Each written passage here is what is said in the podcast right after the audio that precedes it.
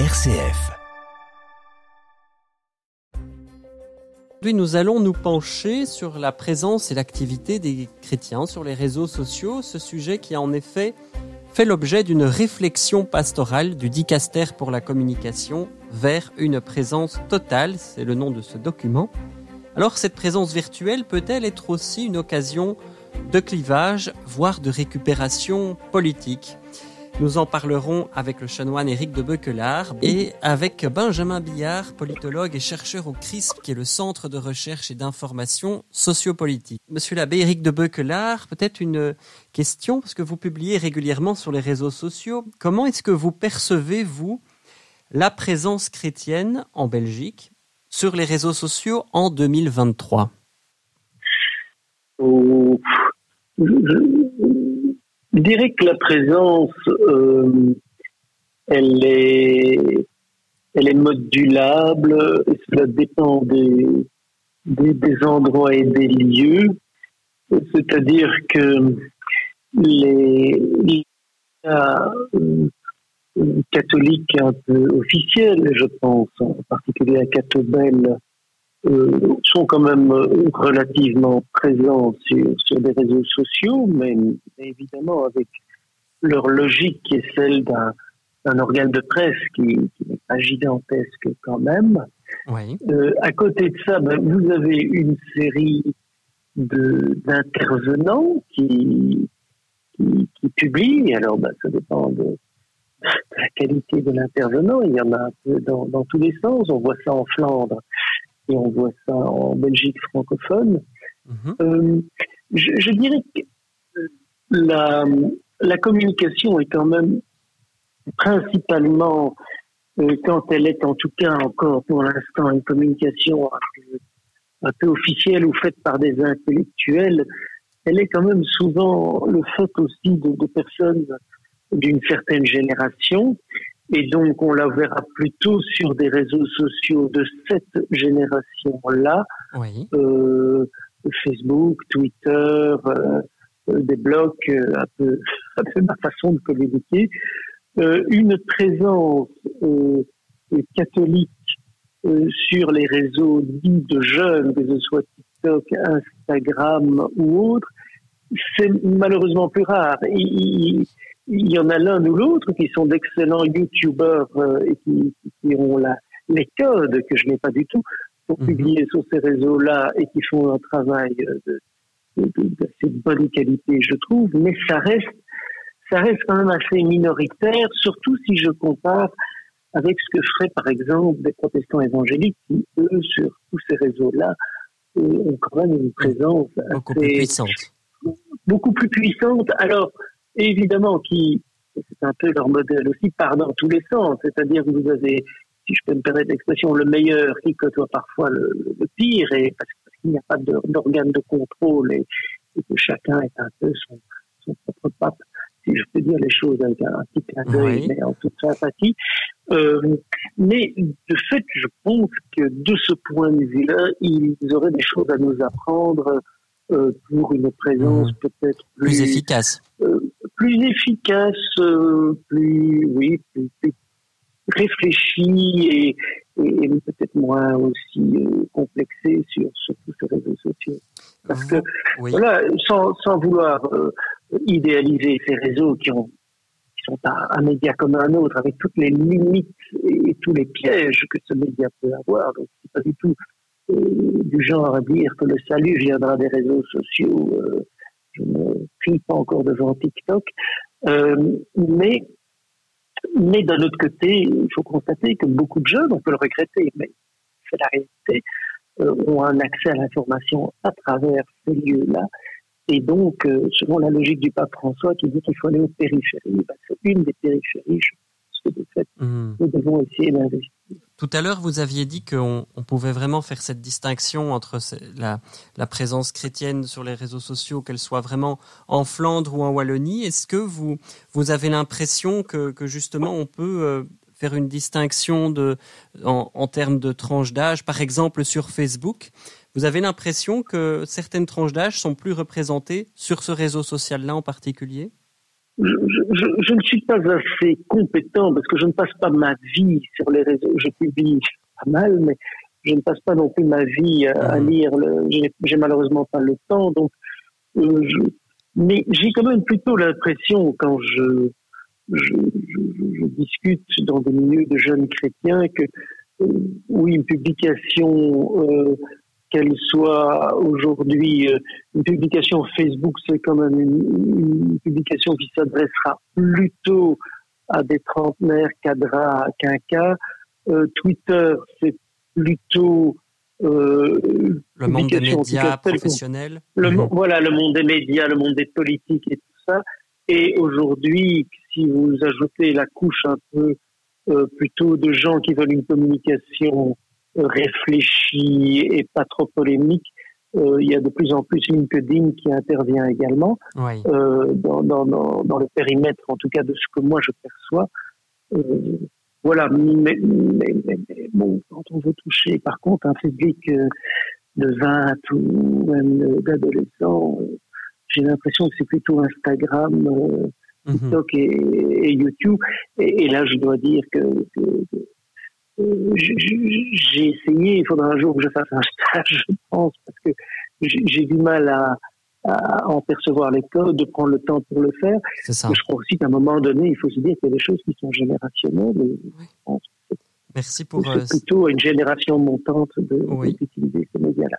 Merci pour cette première analyse. Alors Benjamin Billard, vous avez une analyse qui est plutôt politique et sociologique. Est-ce qu'en Belgique, le comportement, par exemple sur Facebook, hein, des chrétiens ou d'autres courants religieux.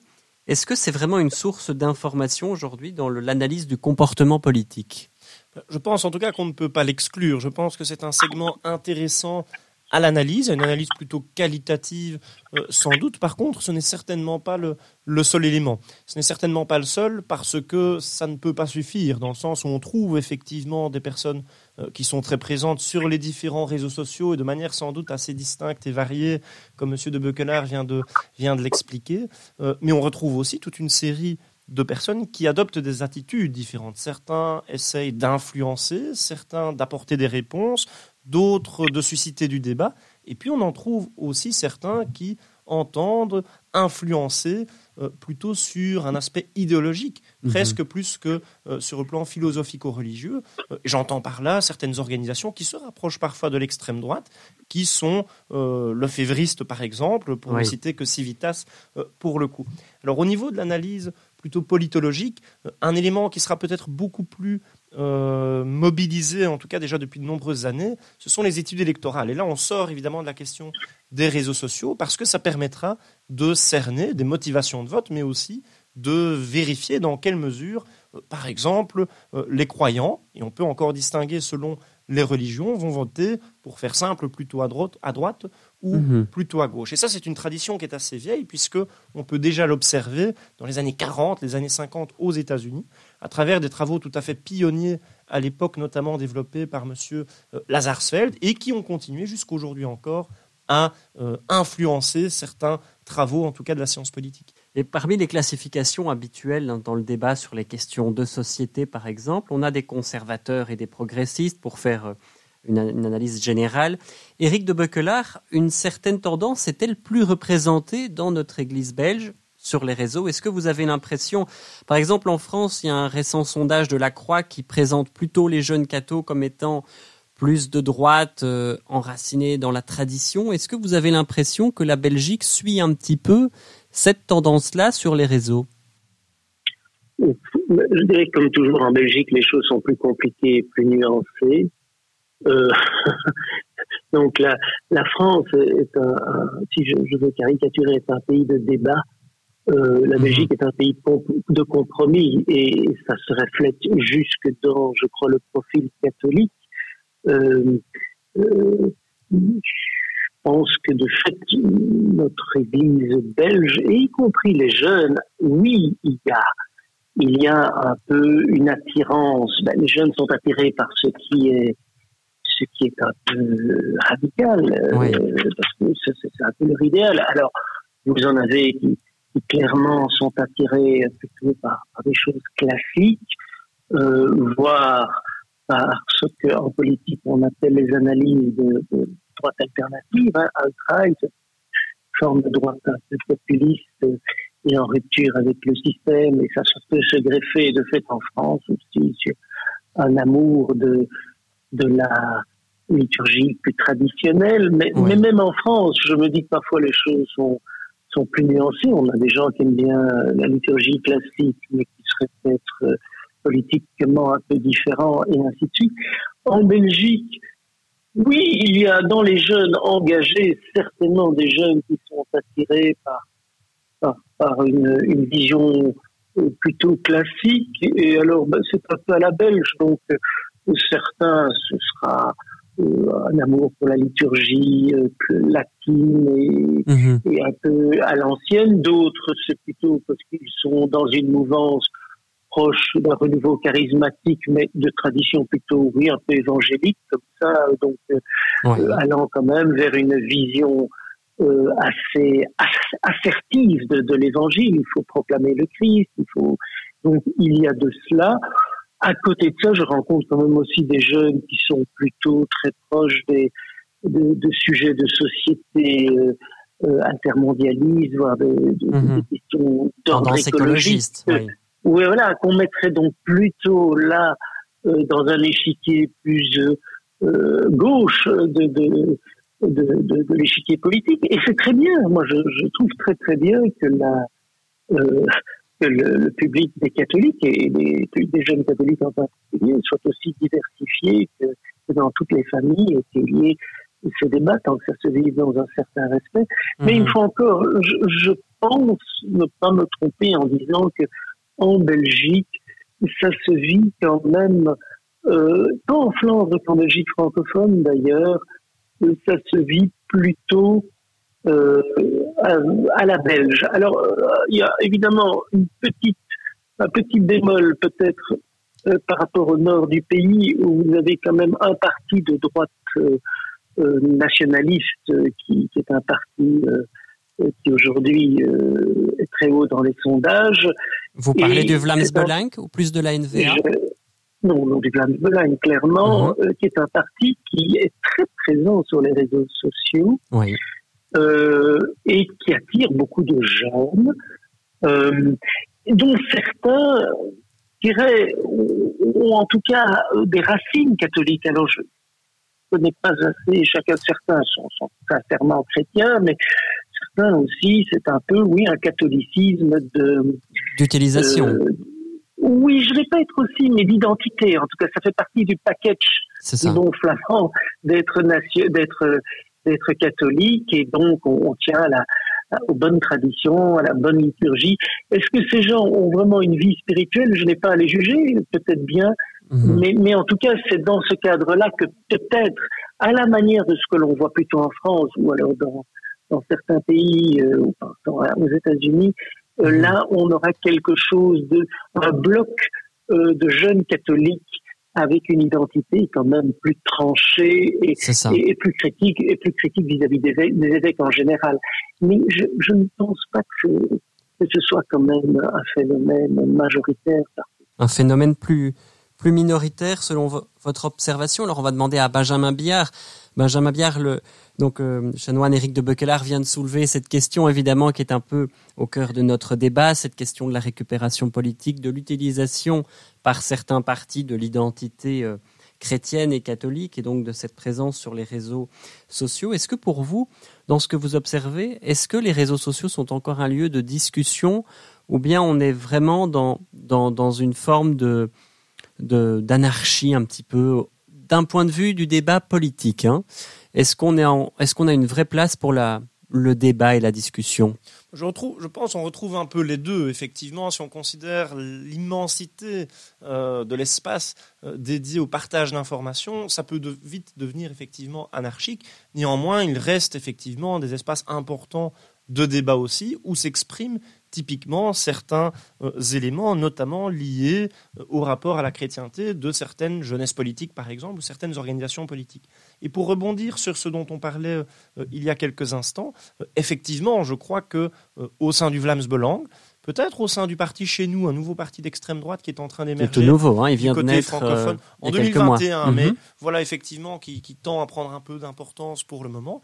On retrouve effectivement une volonté de défendre toute une série de messages. Par exemple, on ne dit pas vacances de Noël, euh, pardon, on ne dit pas, vacances d'hiver, on dit vacances euh, de Noël. La même chose avec les congés de printemps ou de Pâques, la mhm. volonté de, fait, de souhaiter une joyeuse Pâques au moment des fêtes de Pâques. Voilà. Et donc on retrouve toute une série de messages comme ceux-là. Mais lorsqu'on gratte un peu effectivement, ce qu'on peut observer, à nouveau et comme M. de Beucalard, sans préjuger effectivement de la sincérité ou de la foi des personnes qui partagent ce type de propos, mais on peut observer que effectivement, souvent, il y a un but aussi, j'oserais presque dire, d'instrumentalisation dans une perspective identitaire. Mhm. Et c'est vraiment ceci qui est important aussi pour ces organisations.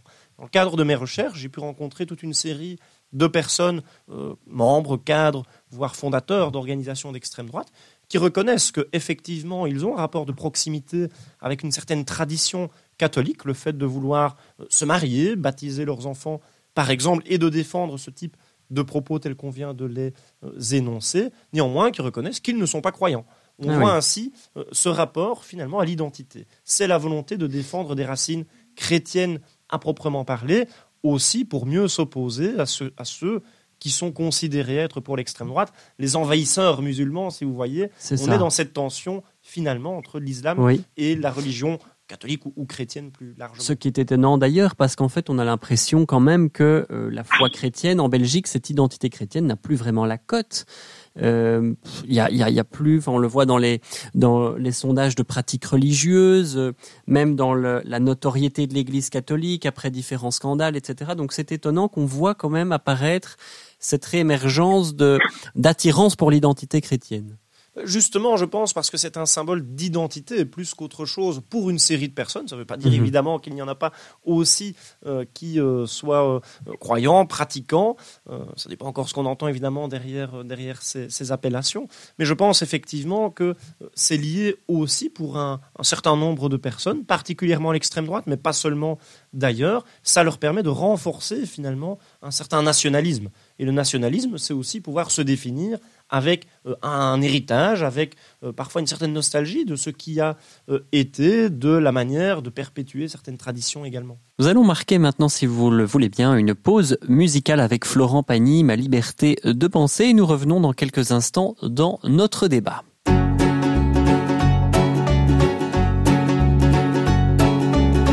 Quitte à tout prendre, prenez mes gosses et la télé ma brosse à dents, mon revolver, la voiture, ça c'est déjà fait. Avec les interdits bancaires, prenez ma femme, le canapé, le micro-ondes, le frigidaire, et même jusqu'à ma vie privée. De toute façon, à découvert, je peux bien vendre mon âme au diable. Avec lui, on peut s'arranger Puisqu'ici tout est négociable, mais vous n'aurez pas ma liberté de penser.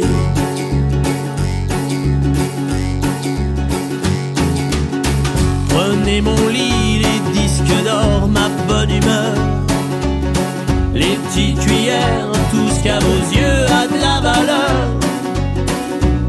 et dont je n'ai plus rien à faire, quitte à tout prendre, n'oubliez pas le shit planqué sous l'étagère. Est beau et compte pour moi, je préfère que ça parte à la bébière. Je peux donner mon corps à la science. S'il y a quelque chose à prélever, et que ça vous donne bonne conscience, mais vous n'aurez pas ma liberté de penser. Ma liberté de penser.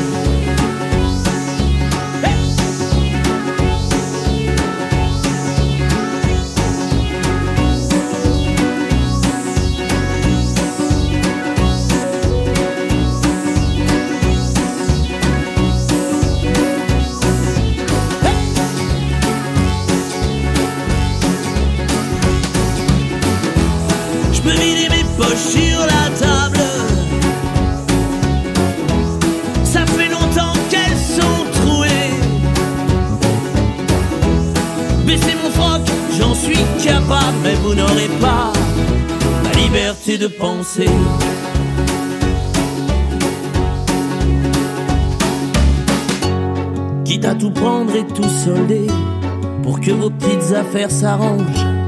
Je prends juste mon pyjama rayé, je vous fais cadeau des oranges. Vous pouvez bien même tout garder, j'emporterai rien en enfer. Quitte à tout prendre, je préfère y aller si le paradis vous est offert. Je peux bien vendre mon âme au diable. Avec lui on peut s'arranger.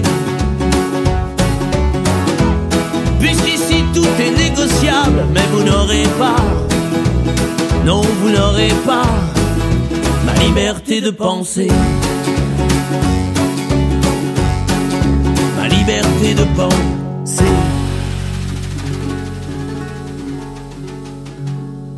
Rejoignez dans l'émission En débat, aujourd'hui consacrée aux chrétiens sur les réseaux sociaux, une récupération politique possible.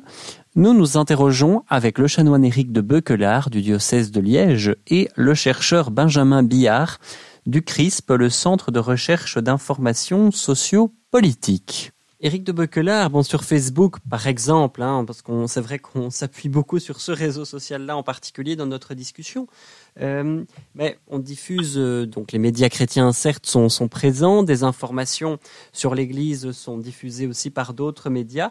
Est-ce que vous avez l'impression que circule aussi, pour employer ce, cet anglicisme, mais qui circule beaucoup dans dans le langage actuel de fake news? Est-ce que vous avez l'impression que euh, il y a aussi pas mal de, fake news sur les réseaux sociaux par rapport aux, communautés euh, chrétiennes en général? Je dirais peut-être ni plus ni moins que ailleurs sur les réseaux sociaux. Je veux dire d'abord les fake news.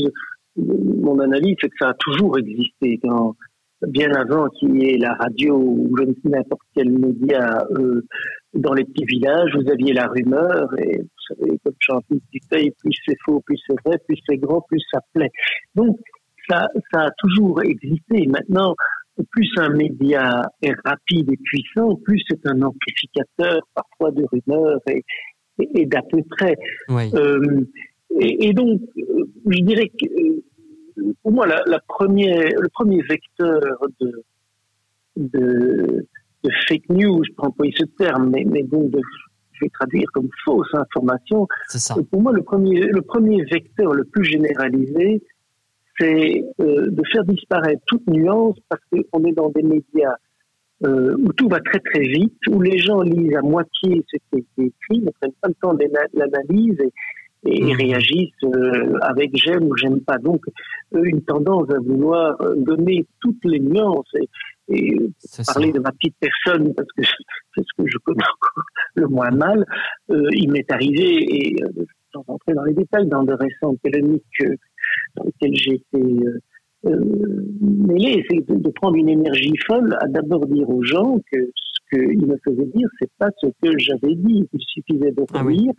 mais à un moment donné, le, le, le la façon dont la vos doxa, propos... La, euh, non, la, la, la doxa, c'est-à-dire ce qu'on vous a fait dire devient plus important que ce que vous avez dit parce que c'est ce que tout le monde va retenir. Donc ça, c'est malheureusement, ça a toujours existé, mais plus les médias vont vite, c'est-à-dire moins on a le temps de, de, de, de réfléchir, euh, plus euh, malheureusement ça joue. Euh, j'ai quand même été quelques années porte-parole des évêques et j'avais tendance à dire, c'était un peu avant que les réseaux sociaux soient aussi puissants, mais oui. je disais déjà plus un média est puissant, plus il, il risque de, de, euh, de partir de... parfois sur des fausses impressions. Vous, vous parlez euh, à la télévision des choses peut-être très nuancées, mais vous le dites avec un air qui a l'air d'être en colère, l'impression va être euh, la Nicolas est en colère. Par contre, vous dites peut-être hein. des mmh. choses,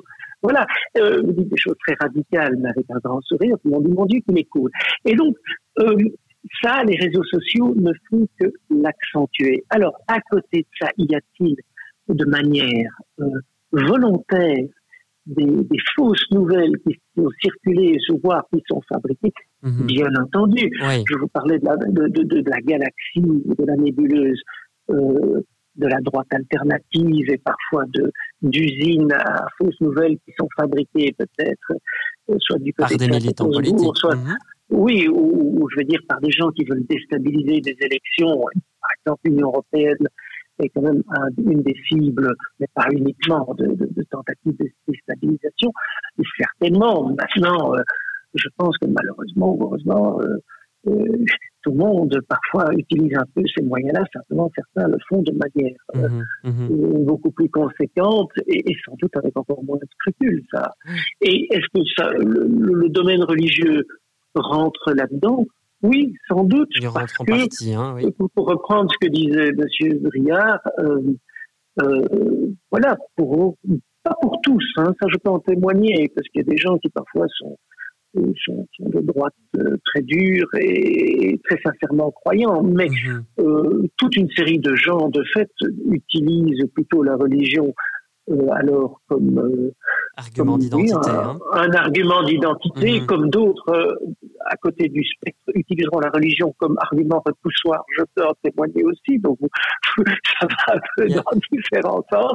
mais, mais donc, les gens qui, qui, qui instrumentalisent et qui n'adhèrent pas dans le fond auront plus tendance, sans doute, à, à mêler le vrai du faux tant que, que c'est efficace. Oui. C'est un bon argument et ça, Oui. si vous voulez, ça fait partie de la nature humaine. En effet. Alors Benjamin Billard, vous qui êtes politologue, est-ce que vous observez sur les réseaux sociaux qui, on le sait, ont une, une tendance à l'algorithme qui pousse les contenus dits plus radicaux ou extrêmes davantage en avant pour susciter euh, les interactions et la visibilité évidemment Euh, Est-ce que vous avez l'impression que c'est une corrélation évidente entre ce type d'algorithme et puis la montée des partis d'extrême droite et peut-être justement comme on a la chance de vous avoir dans cette émission, définir ce, domaine qui est le vôtre, ce domaine de l'analyse des partis d'extrême droite. Qu'est-ce que c'est un parti d'extrême droite? Alors, pour commencer peut-être par, euh, par la définition, effectivement, je pense que euh, c'est une idéologie, c'est-à-dire une vision de la société, une conception du monde tel qu'il est, une conception du monde tel qu'il devrait être, et un programme d'action qui est proposé pour passer de la première conception à la seconde. Si on applique à l'extrême droite, c'est une conception du monde qui euh, repose, qui est profondément inégalitaire, qui repose sur une conception inégalitaire de la société, où on va distinguer, par exemple, des races, des cultures, des civilisations, des ethnies, selon euh, le groupe euh, auquel on, on se réfère dans la société, et éventuellement on va les hiérarchiser les unes par rapport aux autres. La deuxième caractéristique, c'est une vision nationaliste de la société. Ça ne veut pas dire que tous les nationalistes sont évidemment d'extrême droite, mais l'extrême droite, par essence, est nationaliste. Et là, on voit du coup pourquoi, effectivement, elle peut jouer sur ce sentiment, enfin, ou sur cette Mhm. identité chrétienne chez certains, qu'ils le soient ou non, parce que ça nourrit cet agenda nationaliste de l'extrême droite. Et le troisième élément, ce programme d'action, c'est toute une série finalement de politiques publiques proposées euh, radicales, dans le sens, euh, si on reprend l'étymologie latine du terme, radix, d'aller à la racine des choses, que ces moyens proposés soient euh, conformes à la démocratie ou non, qu'ils soient violents À la non. loi, quoi, conforme à la loi. euh, mhm. Effectivement.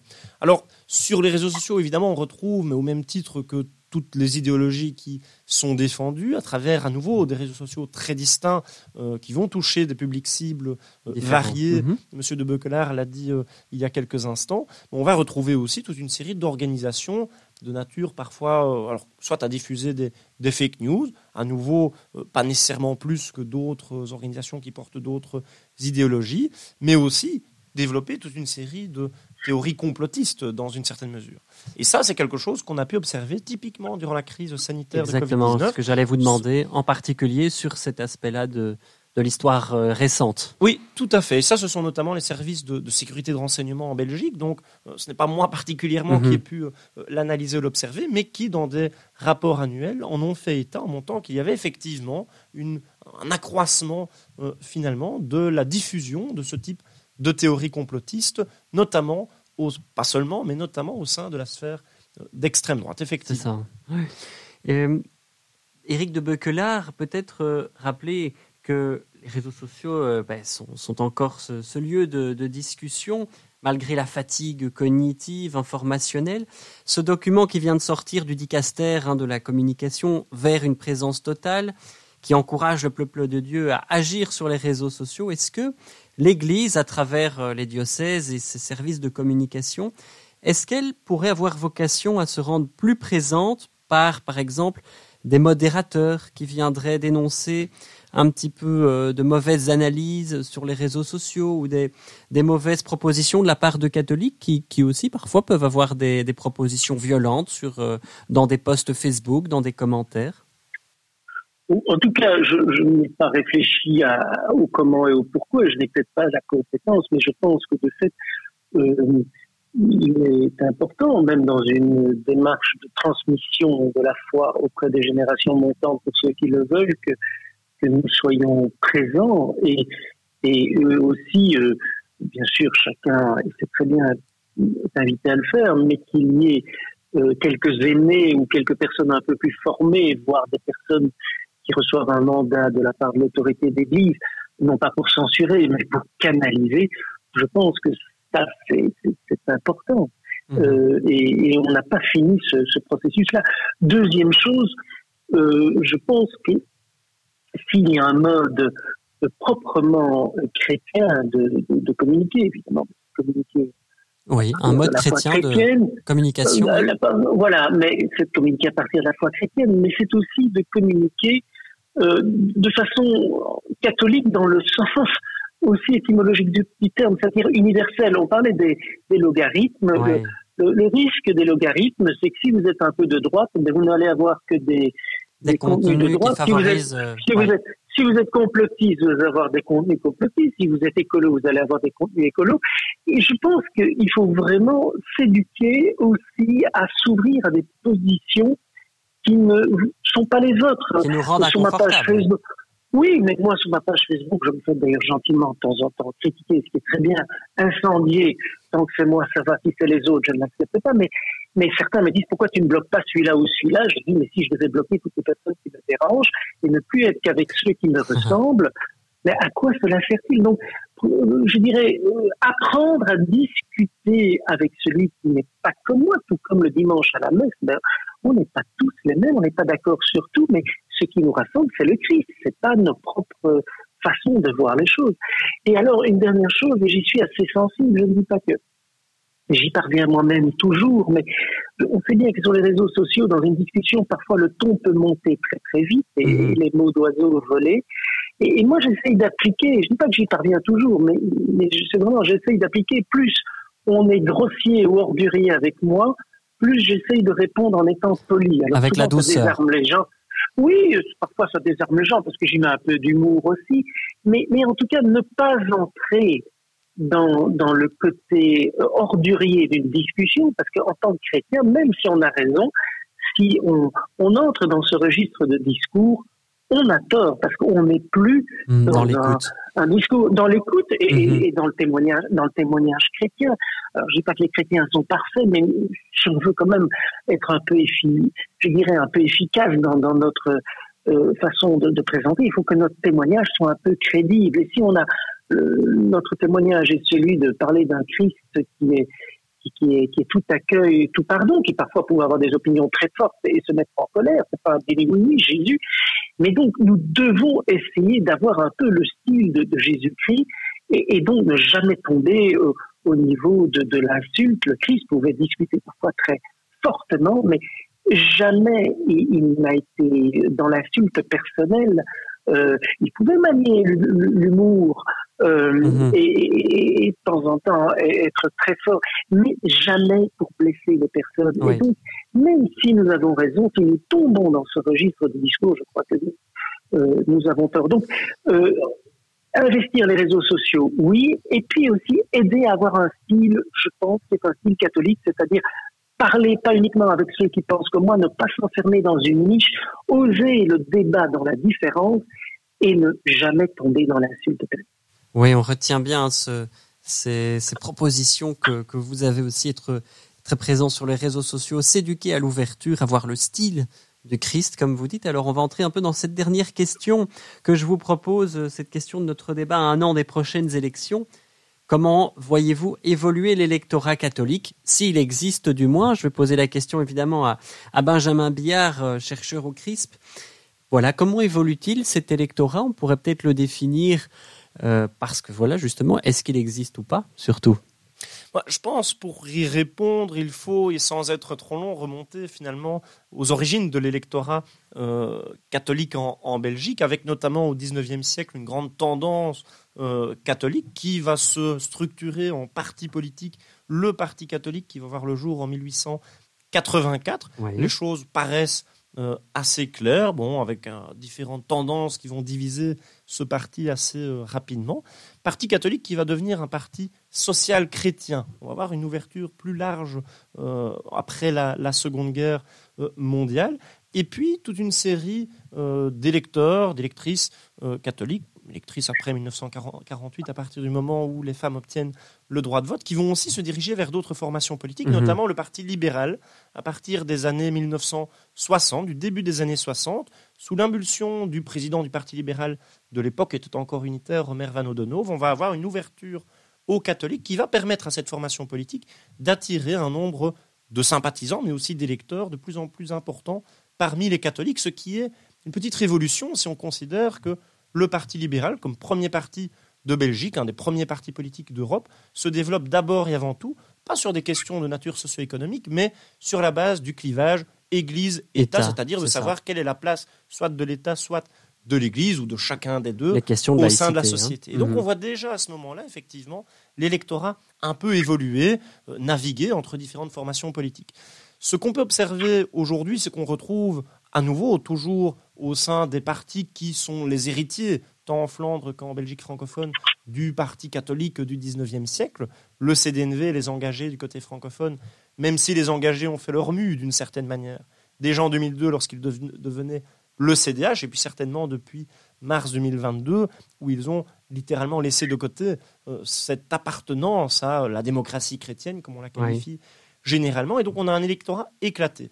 Je dirais peut-être, et ça revient finalement aux éléments dont on a discuté au début de, ces échanges, euh, sur le rapport au centre, à la droite euh, des électeurs catholiques, qu'il y a quand même ceci de distinct, c'est que le Parti socialiste ou Voreuil au nord du pays ont l'un et l'autre euh, conservé un, un ancrage, me semble-t-il en tout cas, anticlérical plus profond que ce qu'on a ah retrouvé mhm. au sein, par exemple, du Parti libéral, qui ouvertement a décidé, en un moment bien particulier, de s'ouvrir aux catholiques. Ça ne veut pas dire, évidemment, qu'il n'y a pas des catholiques qui vont aussi se diriger pour ce type de au sein de, euh, de, ces formations, qui vont mhm. même s'investir de manière nette au sein de cette formation. Mais il me semble que euh, l'ancrage anticlérical qui a aussi présidé aux origines de cette formation politique en 1885, ça remonte déjà il y a un certain temps, n'a jamais véritablement et de manière aussi nette disparu, ce qui peut expliquer que d'après les sondages, y compris en Belgique, d'après les enquêtes d'opinion plus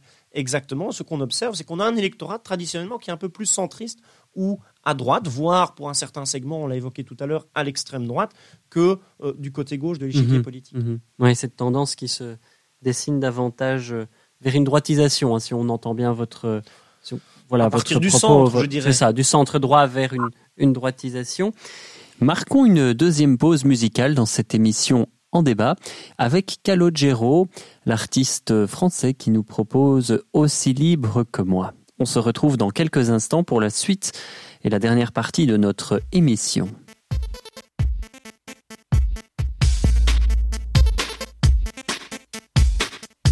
Tu peux venir te poser sur moi je ne veux rien t'imposer.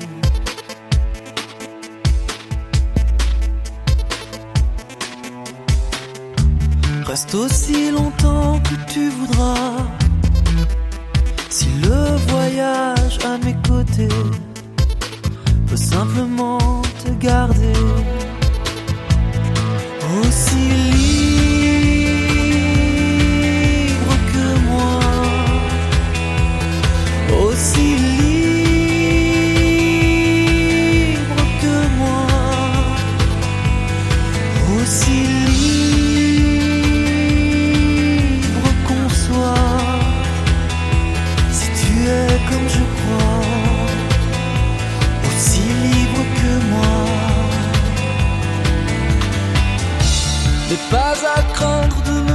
ce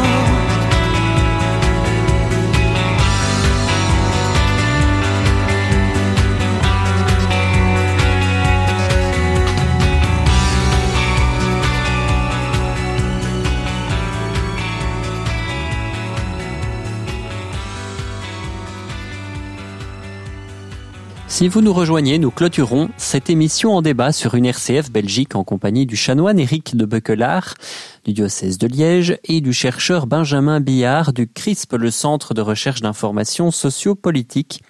Les chrétiens et les réseaux sociaux, une récupération politique est-elle possible? Éric de Bequelard, voilà peut-être pour pour clôturer hein, ici en, en, en, une ou deux minutes euh, euh, sur le, le, les réseaux sociaux et l'appartenance politique des, des, des catholiques euh, en Belgique. Une, une crainte que vous avez, vous, ou bien plutôt euh, un espoir? Lequel? Mais je, moi, je, je suis toujours, j'essaye d'être optimiste. Il y, a, il y, a, des craintes évidemment, mais je, voudrais peut-être rebondir sur ce que disait Benjamin Billard. Euh, curieusement, RCF a fait une étude il y a quelques années, il y a trois quatre ans. Euh, alors, ça, elle valait ce qu'elle valait, mais elle était quand même, je ne sais pas que c'est une étude universitaire, mais, mais de voir, tiens, euh, quels sont les, les premiers électeurs parmi ceux qui écoutaient RCF dans la province de Liège, eh bien, vous serez très surpris, mais euh, est arrivé en tête le, le Parti socialiste.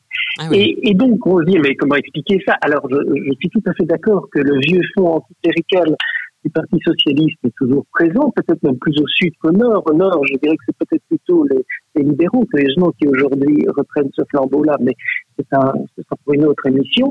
Euh, mais parce que vous avez tous les immigrés italiens qui sont catholiques, qui ne vont peut-être pas à la messe tous les dimanches, mais qui, qui ont quand même une pratique Cette identité catholique. profonde, et, oui. Et voilà, et beaucoup, parce que plutôt de milieu ouvrier ou d'origine ouvrière, lumière et autres, se retrouvent au PS. Euh, par ailleurs, autre nuance, et sans rien enlever à ce que ce qu'a dit euh, Benjamin oui. signe, euh, mais pour montrer que les choses sont parfois plus nuancées, euh, je, je, connais deux politiciens un peu en vue, qui côté francophone, belge francophone, qui, qui, ouvertement se disent catholiques pratiquants. Ils sont tous les deux chez Écolo. Donc, une fois de plus, ça ne veut pas dire que Écolo est le parti euh, des catholiques. Et, il y a, je connais aussi beaucoup de gens dans ce parti qui, qui bouffent du curé, alors que mon sait que les curés ne sont pas comestibles, enfin, certains l'ignorent. Mais ceci, ceci pour dire que que les choses, euh, comme souvent en Belgique, elles sont euh, il y a cette ligne, évidemment, il y a les engagés et évidemment, il y a, une tendance importante euh, de, de, catholiques OMR, mais vous retrouverez, et j'en connais, et j'en connais même qui travaillent dans les murs de l'évêché de, Liège d'où je vous parle, qui, qui, sont plutôt PS, d'autres plutôt écolos. Mhm. Et, donc, donc c'est très nuancé en fait. Hein. Mhm. Mais ça veut dire que nous sommes, mais c'est tout comme qui sont les catholiques. Si je vous me dites, les catholiques, c'est les pratiquants qui vont plutôt tous les dimanches à la messe. Là, je crois que je dirais oui, c'est plutôt au centre droit. Mhm. Euh, voilà. Maintenant, si on me dit, mais non, les catholiques, c'est tous ceux qui se disent catholiques, même s'ils sont, c'est plutôt aussi une façon de voir plus large. Alors là, on a une bien plus grande pluralité de gens et on va les retrouver parfois dans, de fait, dans des, des, des, des des formations politiques, politiques qui sont qui sont pas forcément celles qui sont les plus sympathisante de, de ce que euh, l'Église essaie de proposer. Mmh. Merci à tous les deux. Je vous propose qu'on clôture ici notre discussion débat hein, sur la place des catholiques sur les réseaux sociaux et puis sur le, aussi leur euh, tendance plus, euh, plus politique et, et, leur, et cette observation que je vous proposais aujourd'hui en compagnie du chanoine Éric de Beuquelard et Merci Benjamin beaucoup. Billard. Merci à tous les deux. Merci. Au revoir.